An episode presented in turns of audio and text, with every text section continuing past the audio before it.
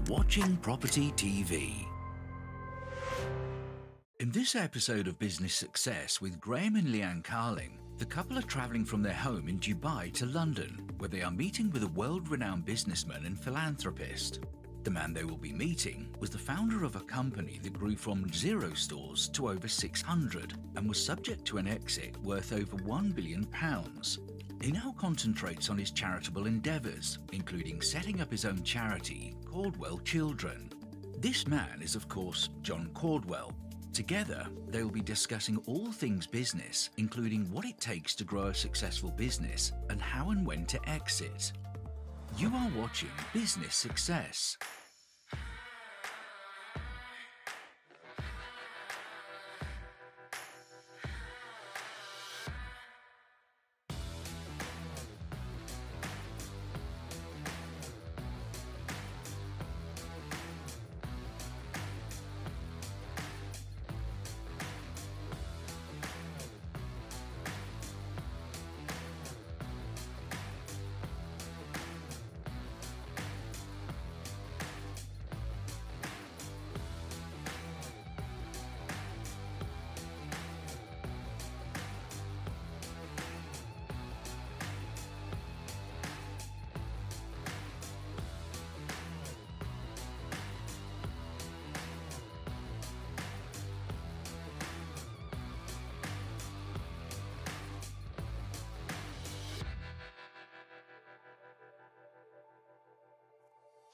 Welcome back to Business Success. Since the last episode, a lot has changed for Graham and Leanne Carling, who have continued their acquisition trail to acquire a further three businesses and increase the group turnover to £70 million, all whilst contending with the global pandemic. The couple have also moved their home from Dundee, Scotland to Dubai, in this journey, the couple have immersed themselves in new networks, including meeting billionaire and philanthropist John Caudwell, who they will be seeing today at his London home. We caught up with the couple in their London office before meeting with John. We go back to the start, before we even first started our first business. You know, we, in terms of mentors or people that we look up to and, and listen to and learn from, it's very much been people that have been significantly greater than than what where we were, where we are even still. So, but we want to be there. So we're listening and learning and and really taking in. You know, success leaves clues, as they say. So we want to be in the environment of people that have been ultra and uber successful, and not just in the past though, with people that are on it and working at it every day because that's the type of people that we are. We just we love business, we love entrepreneurship, and um, you know people like John John Caudwell. I mean, you know everybody knows how successful he's been and still is. You know he's he's well known now for his philanthropy, but very much still, you know, in a big business, still. in a big business, and uh, that kind of gets forgotten because he wishes to be seen uh, or be remembered as a philanthropist, but very much a uh, an entrepreneur uh, in every sense of the word. And uh, uh, we just love being around people like that and being in environments like that, don't we? What I want to ask John is, was it always his plan and intention when he was starting out to grow and sell and exit the businesses? Or was that something that just came up? He got to a certain size and scale, and the opportunity to sell the business yeah, came up. I always think if you have, well, I'm one, never have a plan B. Right. Yep. always work and work and focus on plan A. Yeah. Because if you've got a plan A, plan B, plan A probably won't work. So yeah. I always think just focus on plan A and don't have a get out of jail card, you know. Uh, yeah. Focus on plan A. So mm. that, that is a good question. So uh, I just wonder, you know, when if it was if it was always the plan A, or was it that, that, that an offer came in that was just so fantastic, and what was the emotions then? What was the emotional? What was going through your mind at that point? I mean, I can imagine at the numbers, the billions we're talking about, it had been pretty exciting, no matter who you are. So I just wonder, what, you know, what it was like. Wonder what that process was like. How it happened. Was it part of the plan? And um, really, uh, for me, I'm, I'm really excited to hear to hear about that and. Uh, and what he was thinking he was going to do after that also. We're buyers of businesses and uh, so we deal with a lot of emotions from sellers and we see we've seen many of it as particularly family businesses that have maybe been two or three generations uh, old and are now selling to us, and we and we see a huge range of emotion, mainly fear that is driven by it. So for us, we're kind of uh, you know as the buyers, we're less emotional on it because we haven't spent 50 years or 100 years building up the business. But still, still, we still want to get the deal done, and we're still keen on that. So we haven't exited. So I'm keen to understand that from John, what what that process really feels like from him at a huge level. At a huge you know, level, because we have exited on a lower level. Yeah, we've exited some smaller businesses that weren't painful or weren't emotional enough. You know, we don't have any emotional scars, or we didn't have. Um, they were part of the process. But I think for us now, as we're growing our businesses, it would be interesting if something ever came along uh, out the blue, you know, for us, where it made us, gave us a shake and say, well, hold on, you have something to consider here. Here's, you know, there's, here's an offer that we'd like to, to make to you because that's not in our uh, plan. plan. That's not in our plan. Our plan is to build the businesses through acquisition and organic growth to as large a geography as we can. And um, down here in the heart of Mayfair, I mean, it's just a fantastic, fantastic vibe and um, a great place to, to do business. Yeah. And looking forward to this evening. Yeah. Graham and Leanne have come to the heart of London, to Mayfair in the borough of Westminster, where John Caudwell lives. As the co-founder of Phones for You, John started off in 1987 as a mobile phone wholesaler with just 26 mobiles and grew the business to one that eventually sold in 2006 for over 1.5 billion pounds. Since then, John has largely dedicated his time to philanthropic causes, setting up his own charities such as Caudwell Children, which is dedicated to improving the lives of disabled children in the UK. Ultimately, John has pledged to give away 70% of his wealth in his lifetime and is encouraging other successful entrepreneurs to do so too. Today, John and his partner Modesta have invited Graham and Leanne to his London home, which is now regarded as the most expensive house in Britain after famously merging two London mansions into one 43,000 square foot property. The first question Graham and Leanne had for John was, where did it all start? Yeah, for me, I suppose, I you know, I've been asked that question a thousand times and I can't quite be sure, but I think it kicked off because I came from a very, very poor background. And my grandmother always told me of all the Caudwell uh, ancestry that were all successful and wealthy. And she put these ideas, I think, of grandeur in my head that, that I didn't think about it at that time, but I think that sort of subliminally implanted in me that I wanted to be successful. But at the same time, and I don't know why this was, I, I had this vision. I was only seven years old. And I had this vision of being, uh, of driving around in a Rolls Royce, which was my, the car that my father said was unbelievable. So I, ha I had this, this vision and, and it was so clear, was so clear. And it was a weird vision for a seven year old to have. You know, imagine that driving around in a Rolls Royce chauffeur driven Rolls Royce giving five pound notes out poor people. That was my version of being rich and successful and charitable. And, um, and that actually lived with me as a really a bit of a sort of a Damocles sword for the rest of my childhood and later on in life because I felt somehow that that was my absolute destiny and that had to happen. There was no choice. It had to happen. So imagine the pressure that a lad from the Terry streets of Shelton felt, Stoke-on-Trent, and then lived on a council estate in a two-bedroom flat. Imagine the pressure on that person when they feel that's they've got to become this rich philanthropic person. Um, and my whole life was then spent doing silly things, trying to find a way of making money, like breeding white worms in the garage that all died, and trading embassy coupons and you know any anything that you know when I look back really stupid. But in a way it wasn't because every one of these little stupid failed ventures they didn't mm-hmm. fail but they just didn't make any mm-hmm. money mm-hmm. taught me a lesson. So by the time I was 16 or 17 I'd already learnt lots of lessons yeah. that some people never learn their in their whole lives so although it was stupid it was a lesson Yeah. You know, and it did build. My analytical mind was looking at all these things all the time and saying, "That's crazy. What have you done that for? That never, that can't ever do any good." And then I realised I've got to have something scalable. So I guess the same question to you, really.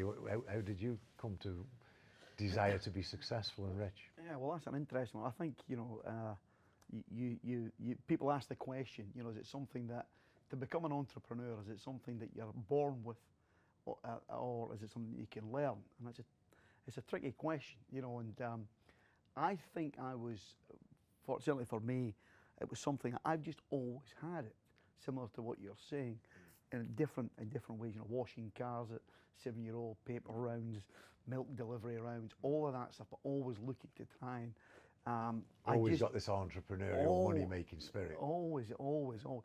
And to, to, you know, even going through school, I never had the, um, the desire to, to, to get, to grow up, you know, get good grades and get a job. I just, I, it just didn't have it for me. I always wanted to, I suppose, run my own business, whatever that may be, but just knowing, uh, without really understanding it, it just was there. And um, so done various ventures over the years. And even though I've worked, I did go into mainstream employment. I always felt like a square peg, even though I was I was good at it, uh, if I committed to it, but really always looking to. to It's do funny you should say about a square peg, you know, because I went on to A levels, which I knew wasn't my destiny, because I knew I didn't want to uh, do ordinary education. And uh, I bailed out after three months and uh, applied to Michelin Tire Company. There was, I think there was about 1,500 applicants and only 60 of us were going to get the job. So it was a really, really challenging thing to get the job. And I was lucky I got the job. And, um, and uh, but I always, to your point, felt like a square peg because everybody else was career minded. And I knew my career was never going to be in engineering, although I don't regret doing it. It was a wonderful training. But it was never going to be an engineer and It was never going to be working for anybody else. And I knew that, although I'd got no idea how to break out of it. Um, so I absolutely understand the square, feeling like a square peg. You are watching Property TV. You are watching Property TV.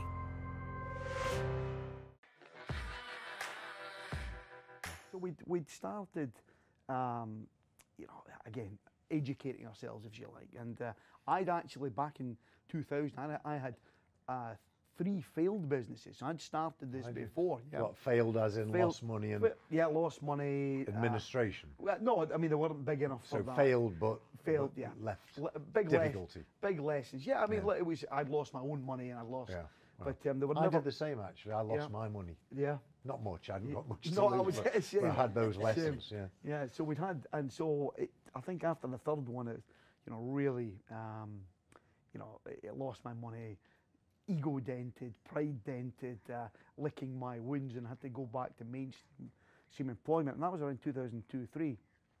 So I had to reset, I had to recover, and um, it took me a few years. Then, ri- when the 2000, when the 2007 market crash came, and we'd been we'd been studying the property market and looking at uh, opportunities should they should they arise, and so when the market crashed and everyone was getting out, that was a good time for us to get in. So how did you get the cash to do that? Well, we didn't have much cash, and that was the thing. When we quit our jobs, we had enough cash to live on for six six months. But what we were able to do, and at the time, this was uh, in the halcyon days of uh, the good old Northern Rock, and when the, you know there were the money was easier to get than certainly it is now. We were able to buy properties and refinance quickly, so we were buying them at a discount. So you were able to borrow money even post crash? Well, for, for a while doing a doing this, yeah, it was it, was between 2007 and 8. So it was probably about we had about a year period. Yeah, it went where- soft. that- yeah, when, Things went soft. Yeah, it went soft. But not crash though. It went no, soft. then it crashed. Yeah. Then then things had to change. So during that period was when we got in. So un- unfortunately, we got in uh, the right end at the it. tail end. We wish we'd have started, you know, a good few years earlier when money was easier to, uh, to get. Yeah, but then you might have been bankrupt that's by the crash. Yeah, yeah, and we and Because we a lot of people went under as as a result of that crash. Yeah, and we bought many of their assets actually Yeah, wh- when they went down. We were I able did- to I pick did the them up. same. Yeah.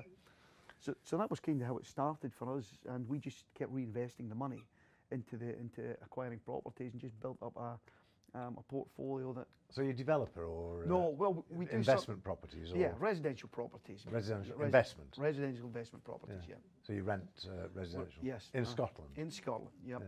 so we we built that up over a period of time and during that period what we were able to identify was a was a demographic whereby people on low income it's not low, low income housing we have we have sort of middle of the road nothing fancy but not you know, Affordable. yeah affordable Affordable. So there was a big Unfurnished. uh, unfurnished, yeah, mainly unfurnished. But we do some. Uh, it was mainly letting properties at affordable rates, whereby a number of the tenants may not have had they have had bad credit, weren't able to. They, they didn't fit the, the conventional box for, for getting a tenancy. So we took a bit of a gamble uh, with, with that demographic, and it worked for us because what sort of yield were you getting back then? we were getting. I mean, we were we were targeting double-digit yield, but anything above eight is is is what we is what we do. Our How many properties have you got? We've got 350 plus units. Yeah, we've got. So we have Mostly some. flats or uh, yeah, mostly flats. We have student accom- student accommodation. oh, student. Yeah, that's good, well. isn't it? Yeah. Student. Yeah. So we have a mixture, but I mean, we, we kind of pivoted out That's a big that. business you've grown, isn't it? In, Yep. in what, 10 years? Yeah, and Or a bit more. but But yeah, it was a bit more. And we haven't actually bought anything in substantial because we kind of diverted into building services companies, which almost is, you know, looking after the properties. So we moved. So you're building managers as well? Yeah, yeah. So we now So you do all the management services for apartment blocks and things like that? we do, and we do a lot of it for the local government now and housing associations. Ah, very so good. the companies Yeah. look after the buildings. Yeah, That was Yeah. So So, no cash outlay and uh, Yeah. uh, and uh, no risk. yeah. Well, low risk. Yeah, Low risk. low risk. Yeah. Well, there's probably no such thing as No no risk, risk, but but compared to a lot of things, it's no risk. yeah. Yeah. So you built an amazing property portfolio in quite a short time, but, and I, I'm- I'm interested in your view on the but. Yeah. It's very difficult at a property to end up with any multiple on the business you sell. Yeah. Although I believe you're managing properties now, which gives you quality of earnings. Yeah. But have you sort of thought about that, that you make your short-term profits, but what about your multiple if you come to exit? Yeah, and you're absolutely right. And I think particularly the residential market that we're in, uh, we found that. We Shush, found, boy. whilst we were able, whilst we were able to make a, a reasonable income, a multiple uh, at the end basically wasn't there. So we've we diverted out of property, and we see see, and now we've been doing it for a number of years now, far better multiples and opportunities in the business sector. So we've really So you're gradually transforming your Yeah. business to give a quality of earnings Yes. that gives a multiple, Yes. so that there's an exit Yeah. rather than just taking net asset value. Yes. You end up with the multiple. Yeah. And that, that is the big thing about I think any business. And people have asked me what would you go into now, and I would only ever go into World Wide Web. You know, okay. Yep. It would have to be something that was globalized. Yes. I'm not that interested in making money anymore, really. But if I was going to do it, mm-hmm. it would have to be something I could globalize. Yeah. Something that I could put a really high tech value on, mm. so that not only is it globalized for massive expansion, but also you've got this this high quality of earnings, so you can get a huge multiple. Yeah. You know, I mean, look at some of the businesses today selling on multiples of two or three hundred. Yeah. I mean, to me, it seems ludicrous, but I mean, I sold my business on a multiple of eight, Right. even though it was in the mobile phone business. Right. But uh, I think, I think you know, for me, any business would have to be capable of carrying a high multiple, and part of that is having a high growth factor. Yeah. And if you can get the high growth factor in a sexy industry, then you get the high multiple and you can make a fortune out of that. And that's what the kids are doing today, isn't it? Yeah. You know, Yeah. in, in, in application software and everything, it's, you know, they're just making colossal money, much Yeah. easier than you are doing at the moment, Yeah. much easier than I ever did. Yeah. You uh, you started converting your business into a multiple, Yeah. a business with potential of multiple selling, Mm-hmm. rather than just a net asset sale. So, Yep. is that on your horizon at some point that you'd like to sell? Yeah, I think that's the plan for us. I mean, to go and uh, we're looking to. Uh, it's exactly it. It's a complete opposite to the property side, and we we kind of naively didn't. You know, we weren't thinking far enough ahead with the properties. It was always our intention to buy and hold, keep for the income, you know, in perpetuity, if you like. But certainly for for, for, for a while, it wasn't. Uh, there was no exit in the in our plan. No. Really.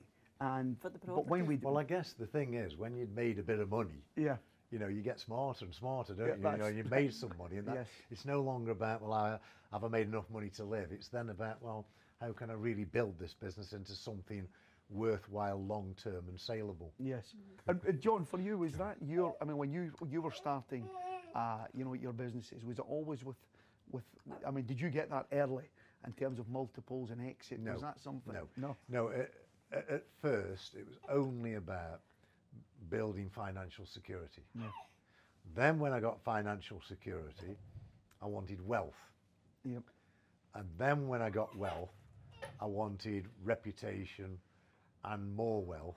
But, but with reputation, I wanted to build something that I was proud of. Yeah. Um, and then the, the dream of this seven year old that was going to be charitable sort of, I, I knew I could afford it. Yeah. And, uh, and then I became extremely focused on charity as well. But in the last um, probably 15 years, quality of earnings to enhance the multiple and enhance the chances of selling the business were crucial. So I didn't do anything for short-term profit. Everything I did was for long-term quality. Right. So any buyer would see a really quality business, Yep. quality run, with an amazing reputation, great people, Yeah. and therefore would give me the multiple that I desired. Okay. Not that I was thinking of selling, but you know what, what sort of happened was the mobile phone business matured to a point where I was worried about the future. But at the same time, I was predicting a big recession in the UK, and I was feeling like that in 2002. So the big recession didn't come in the UK alone, it came in the world, and it came quite some years later. But it actually started coming in 2006. It's just that people didn't recognize it was coming off. But it was coming off because all the mezzanine debt that was being put into private equity was beginning to evaporate. And you could sense, you know, house prices too high. You could sense that there's a huge bubble building up. I mean, I, I'm not saying I forecast or saw the financial bubble as it ended up being, but I certainly saw a bubble in the UK that was a risk to my business. And I started increasingly thinking, do you know, I'd better sell this. It's time to sell. Yeah. And, and then, you know, and then it was like, well, I'm selling my identity because that business I grew from one person to 12,000 people, you know, from no turnover to 2.4 billion. Yeah. And it was my identity. Mm-hmm. And I'd got some amazing employees, some amazing employees who are still in touch with me today, you know, and, and just regularly say, do you know, you were the toughest boss I could ever imagine working for, but you taught me so much that I'm now successful. And they're chief executive of, in one case, of a, of a publicly listed company, a, a FTSE 100. So I bred a lot of people that were extremely successful, and that was very, very, very rewarding. Yeah. Uh, and that became my driving force, really. You know, to to it changes, doesn't it? You're probably like that now. You know, you you've made your money. I bet it's not just pure money that motivates you now. I bet the other things are coming in. Yeah, yeah.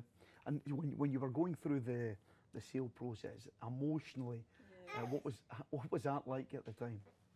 Well, it, it was tricky because my business was complicated. It was 20 companies all the way across the whole breadth of mobile phones, everything. We were the world's biggest distributor of handsets, the world's biggest distributor of accessories. We were the UK's biggest air service provider with 2 million customers. It was, it was really a tricky sale. In fact, I threw two buyers out because I knew they were messing me about.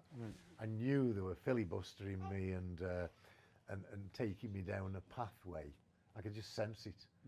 And, and my uh, advisors were horrified because I threw this company out altogether. But I knew it was going to go nowhere. Right. And, and in any event, I thought, well, I'll throw them out. If it's really going to go somewhere, they're going to clamour to get back in. Yeah. If they don't clamour to get back in, I was right, and they didn't. Yeah. So I had a I had a really difficult sale process. It took over a year, Ah, okay. Yeah. and I believe we got out probably in the only month we ever could um, in terms of lateness, which was September 2006, because I, I talked about mezzanine debt going. Yeah. Private equity companies were buying companies, and they were putting as little as seven or eight, nine percent of their own money in. The rest was main primary lending, and then mezzanine debt. Mm-hmm. So they got no skin in the game. You No. know, if they if they won, they won big because they got all that huge return on a let's say a 10% investment. yeah. If they lost, they lost 10%. Yeah. So the bet was disproportionate. Yeah. And that was another way I knew there was going to be an explosion mm. because it was ridiculous that that was the way that business was done. Yeah. So uh, anyway, I got it away on that September date, and uh, you know, it was it was a strange sensation because it was like selling my identity Yeah. and selling my baby Yeah. that had grown into an adult. Yeah. Um, so it was a strange sensation, but quite a relief as well because I'd lived for 20 years on the edge of a precipice Right. in many ways. Yeah. Because it was such a dynamic, aggressive, hard business where everybody wanted to kill you. Right. Your suppliers, your your customers, and your competitors. Mm-hmm. Yeah. So you got you got no no no happy relationship anywhere. Everybody wanted to kill you. Which is not a good place to be. That, that sounds familiar as well. yeah, so from, from selling your babies to, to helping babies, John, you're you know the Caudwell Children. Well, I, I eventually I, I did start Caudwell Children actually in 2000 and uh, in 2000. Okay. But when I sold the business, it enabled me to do much more charity work across the piece Yeah. um, and to grow Caudwell Children. And, and, and charity just became an absolute passion. It's what really motivates me in life. I was at Bomber Command Memorial for the commemorative cere- ceremony on Sunday, meeting the old veterans. There's very few left now. In fact, there's only three there. One from Poland, the only, the only veteran from the Polish Air Force, and two from the UK. And it's emotionally, for me, extremely, extremely valuable. You know, I can't get that same feeling no matter what I do in life. I can't get the same feeling as helping other people. Yeah. And in Caudwell Children, we've helped 60,000 kids. And some of those kids have gone on to really have a really special life. Like one child with um, type 2 muscular atrophy, little Tilly. Uh, mu- muscular atrophy takes all the muscles away from the whole body, and we supplied her with a wheelchair when she was four. £20,000 for these wheelchairs. But it transforms that child's life. And two years ago, just before COVID, I met her in San Francisco at, uh, at her university and took her for a coffee. And she's on the wheelchair, in the wheelchair with a little joystick, and I'm cycling down the road and we go to Starbucks and she's only in one of the most credited universities in the world and she won a scholarship to it. Okay. And uh, things like that make my hair stand on end. No business deal, and I am a business dr- adrenaline junkie, but no business deal could ever, to me, feel like that. It can't. Because the spiritual satisfaction of knowing you've helped a child have a real special life that would have had no life is priceless. That's it for this episode. But tune in next time for business success with Graham and Leanne Carling.